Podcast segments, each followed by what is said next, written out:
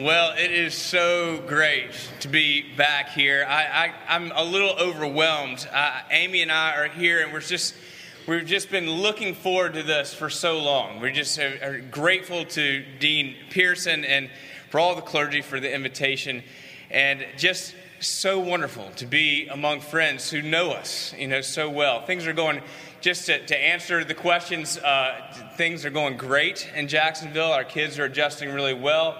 Uh, Amy is really happy, and, uh, and the church is just going great because you have trained me on how to be a priest, and I am so grateful for it. I, I draw on it uh, every single day. It's been a lot of celebration about uh, coming back here, but if you will uh, just do me a favor and uh, do us all a favor, and let's just let's just make this about Jesus. We just really want to celebrate Him and all He has done for us. Uh, let me uh, read uh, for you a passage from uh, the Gospel of Luke, chapter 2. Now, Jesus' parents went to Jerusalem every year at the feast of the Passover, and when Jesus was 12 years old, they went up according to custom. And when the feast was ended, as they were returning, the boy Jesus stayed behind in Jerusalem. His parents did not know it but supposing him to be in the group, they went a day's journey. But when they began to search for him among their relatives and acquaintances, and when they did not find him, they returned to Jerusalem searching for him. After three days, they found him in the temple, sitting among the teachers, listening to them and asking them questions. And all who heard him were amazed at his understanding and his answers. And when his parents saw him, they were astonished. And his mother said to him, Son, why have you treated us so? Behold, your father and I have been searching for you in great distress. And he said to them, Why were you looking for me? Did you not know that I must be in my father's house? And they did not understand the saying that he spoke to them. And he went down with them and came to Nazareth and was submissive to them. And his mother treasured up all these things in her heart.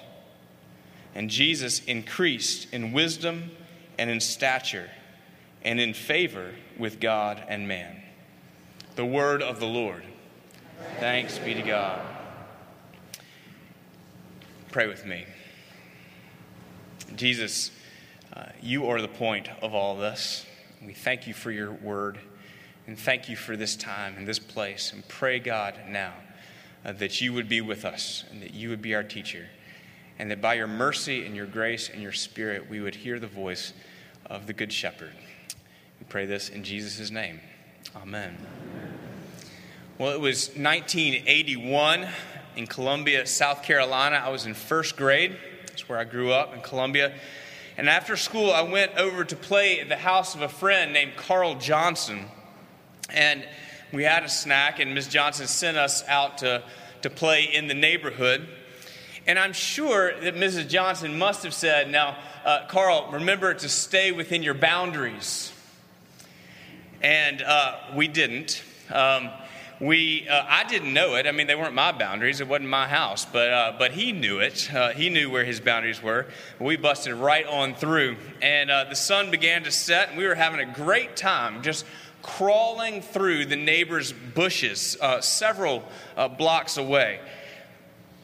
My dad showed up to pick me up, and we weren't there. And, um, and so after, after a few minutes, nervously looking at Mrs. Johnson, they uh, began to call around the neighborhood, you know, just having to, on the rotary phones, I'm sure. And, and of course, they called within the boundary and, and we, weren't, we weren't there. No one had seen us. That was the whole plan. We were crawling through the bushes. We didn't want anybody to see us. And I was six or seven years old, and what I could not have known at that time was, was what was all over the news. And we were, Columbia is about four hours, five, four or five hours away from Atlanta. You probably, some of you may remember what was going on in Atlanta at that time because Birmingham's closer. Uh, but there was a series of child murders happening right at that time. My mom calls and refers to him when we talk about this story, which she brings up a lot uh, the, the Atlanta child murders. And I didn't know it, but my mama did. And my mom to this day still has not forgiven Carl Johnson. she describes those two hours where she didn't know where I, where I was as the most scared that she has ever been. They found us. I think Carl was allowed to come out of his room a couple years ago. and I can still all these years later, I can still remember walking into our living room that night and seeing the expression on my mom's face relief and terror and tears and anger and love. And I don't know if you've ever had a moment where you have lost a child, but it is a panic like no other. Well, Mary and Joseph pulled over for lunch. And Joseph's been up with the men, and Mary's been back with the women. And Mary says, Well, where's Jesus? I don't know. I thought you had him. I thought you had him. And then there's, there's this search, this frantic search that begins uh, to go around. They search through the crowd of family and friends, and they can't find him. Well, it's an awful thing to lose a child, but to lose God's child, that must be another level of panic altogether. They're searching and they're searching, and they decide to retrace their, their steps all the way through their day's journey. And after three days, three days, they found him in the temple, sitting serenely among the teachers, listening and asking them questions. Just think about all the emotion, the love, the anger, the tears, but especially the relief at having found Jesus after a frantic search. Now, this passage is about the human development of Jesus, and we'll get there in a minute. But first, I want to say that we're all searching for something. And you don't have to dig too deeply in your life to find uh, one or two ways that you're searching. You're searching for happiness, or you're searching for peace, or for achievement, or affirmation, or security, or a sense of purpose, a sense of worth. And where do we look for all those things? We look to our jobs to provide those things for us. Or we look to our spouses, or to our parents, or to our kids, or to our bank accounts and our possessions. We're all searching. And yet, it's not really fair, is it, to ask those people or to ask those things to provide ultimate answers that they're just not equipped to answer. I mean, you know, really, don't you, that your spouse cannot give you ultimate peace or happiness. Do you know that your bank account can't give you ultimate security. You know that your kids can't give you ultimate affirmation. Sometimes any uh, affirmation. And yet, isn't it the case that when we keep going back to the well and the well runs dry, our natural inclination is to think that there's something wrong with the well? And yet, like uh, Mary and Joseph, when we find Jesus, we find relief. We finally found what we have been looking for all along. Because you see, God created us for Himself to find deep satisfaction in Him. And once, uh, and only when we find Jesus, we find that our searches come uh, to an end. Now let's just hold on to that for a minute. When we find Jesus, our searches come to an end. And let's talk uh, for a minute about what the passage itself wants to say. This is this is the only passage that we have in all of Scripture where we see Jesus And he's not either an infant or an adult. This is Jesus growing up. And he's doing what middle school students do, isn't he? He's listening to his teachers, he's asking a lot of questions, he's exasperating his mother. And I will say, too, though, I think that his response to his mother, didn't you know I would be in my father's house? It was completely without guile. And there's really nothing unusual, is there, about the story of a boy who ditches his parents and then they, they find him uh, where he'd rather be? Until we realize that this boy is God. And suddenly, we are confronted with God who is impassible, who is unchangeable, who is the same yesterday, today, and forever. We are confronted with this God growing and learning. Jesus increased in wisdom and stature and in favor with God and man. Are you as uncomfortable as I am with a God who needs to learn something? Or with a Savior who needs to increase in favor with God. And that just, just kind of blows my mind.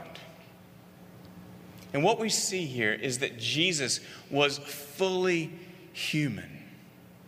Now, he never suspended the fact that he was also fully divine, but he had to sort of grow into it.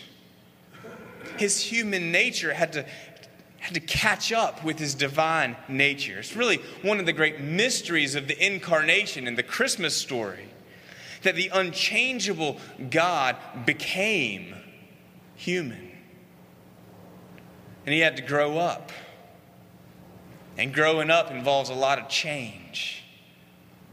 Amy and I have a 12 year old at home, and let me tell you, there's a lot of change. It's not always pleasant. Wouldn't it, wouldn't it have been fascinating? I mean, knowing what we know now about Jesus' human and divine nature, to watch Jesus as a 12 year old, to hear the voice that spoke the world into existence cracking with puberty, the mind that imagined mathematics into truth, learning to think abstractly. And I think it's pretty clear that even Jesus didn't know then what we now know about Jesus. He was growing into it. In its deep theology, but he was at the same time discovering who he was without ever being less than he had been in the beginning as the Son of God and the second person of the Trinity. Well, so far we've said two things we said, number one, we're all searching for something. And number two, Jesus was growing up. So, what do those two things have to do with each other? And what do they have to do with us? And for that matter, what do they have to do with Lent? Because I know you came here for a Lenten sermon, not for a Christmas sermon. Well, we know from Hebrews chapter 4, verse 15, that Jesus was tempted in every way as we are, and yet was without sin. And that means that as he was growing up, that Jesus was searching. But he made the right decision every single time. Every conscious decision he made, and also even the slightest motivational impulses of his adolescent heart as he made his way through life, he was, as he was looking for affirmation, he looked to the love of his Father. When he was looking for security, he rested on the promises of God. When he was looking for happiness, he loved God and loved his neighbor. When he was discerning his purpose, he sought the counsel of the Lord in prayer and in the scriptures. Jesus never asked his earthly parents to be ultimate.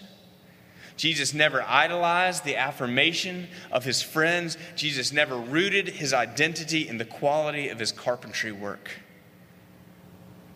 Jesus always counted on God to be God even in the darkest of circumstances. And he never asked anyone or anything else to be God instead of God.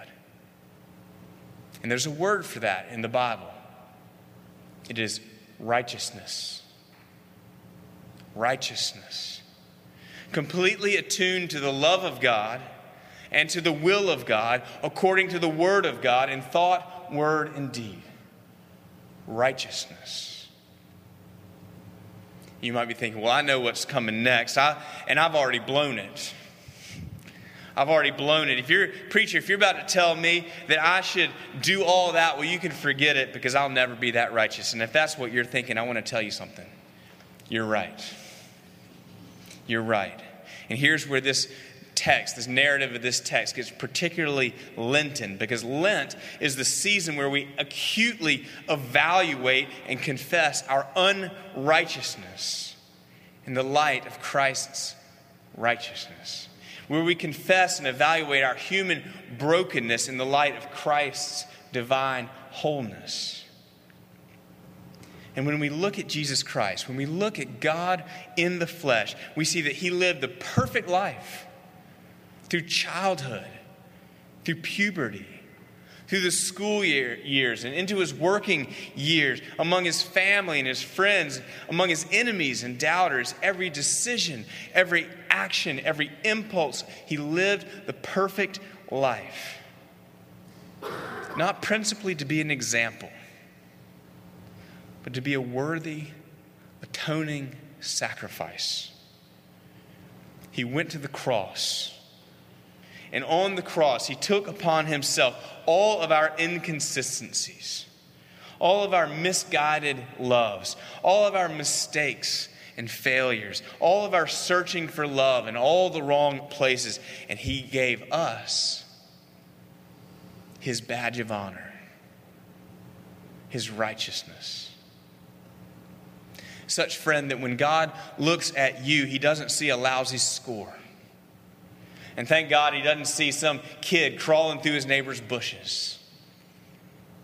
When Jesus, uh, when God looks at you, he sees Jesus. Jesus died so that you could have everything that you've ever dreamed of in God.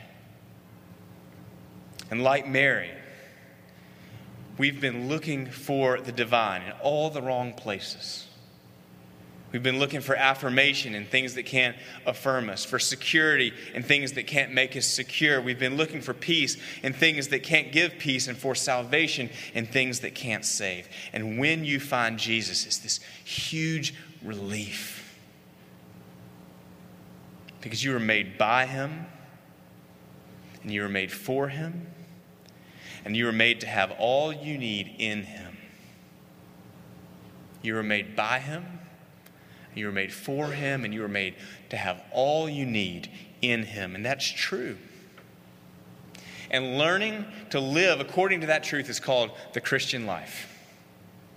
It's the Christian life.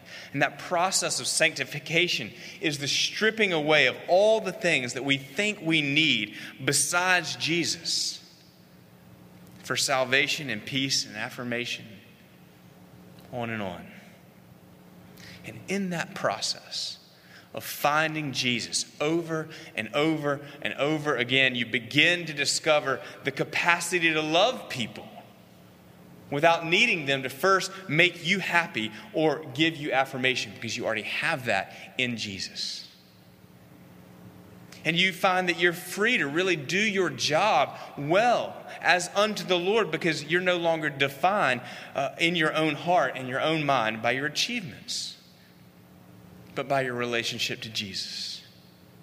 I mean, whatever you're searching for, the answer is Jesus. And like Mary, when we find Jesus, it's this huge relief. But unlike Mary, when you find Jesus, you find that He has been searching you out all along. He's been pursuing us. You and I were the lost ones, not Jesus. And He's the one with relief on His face. because you're with Him now. You're home. You're His. Amen.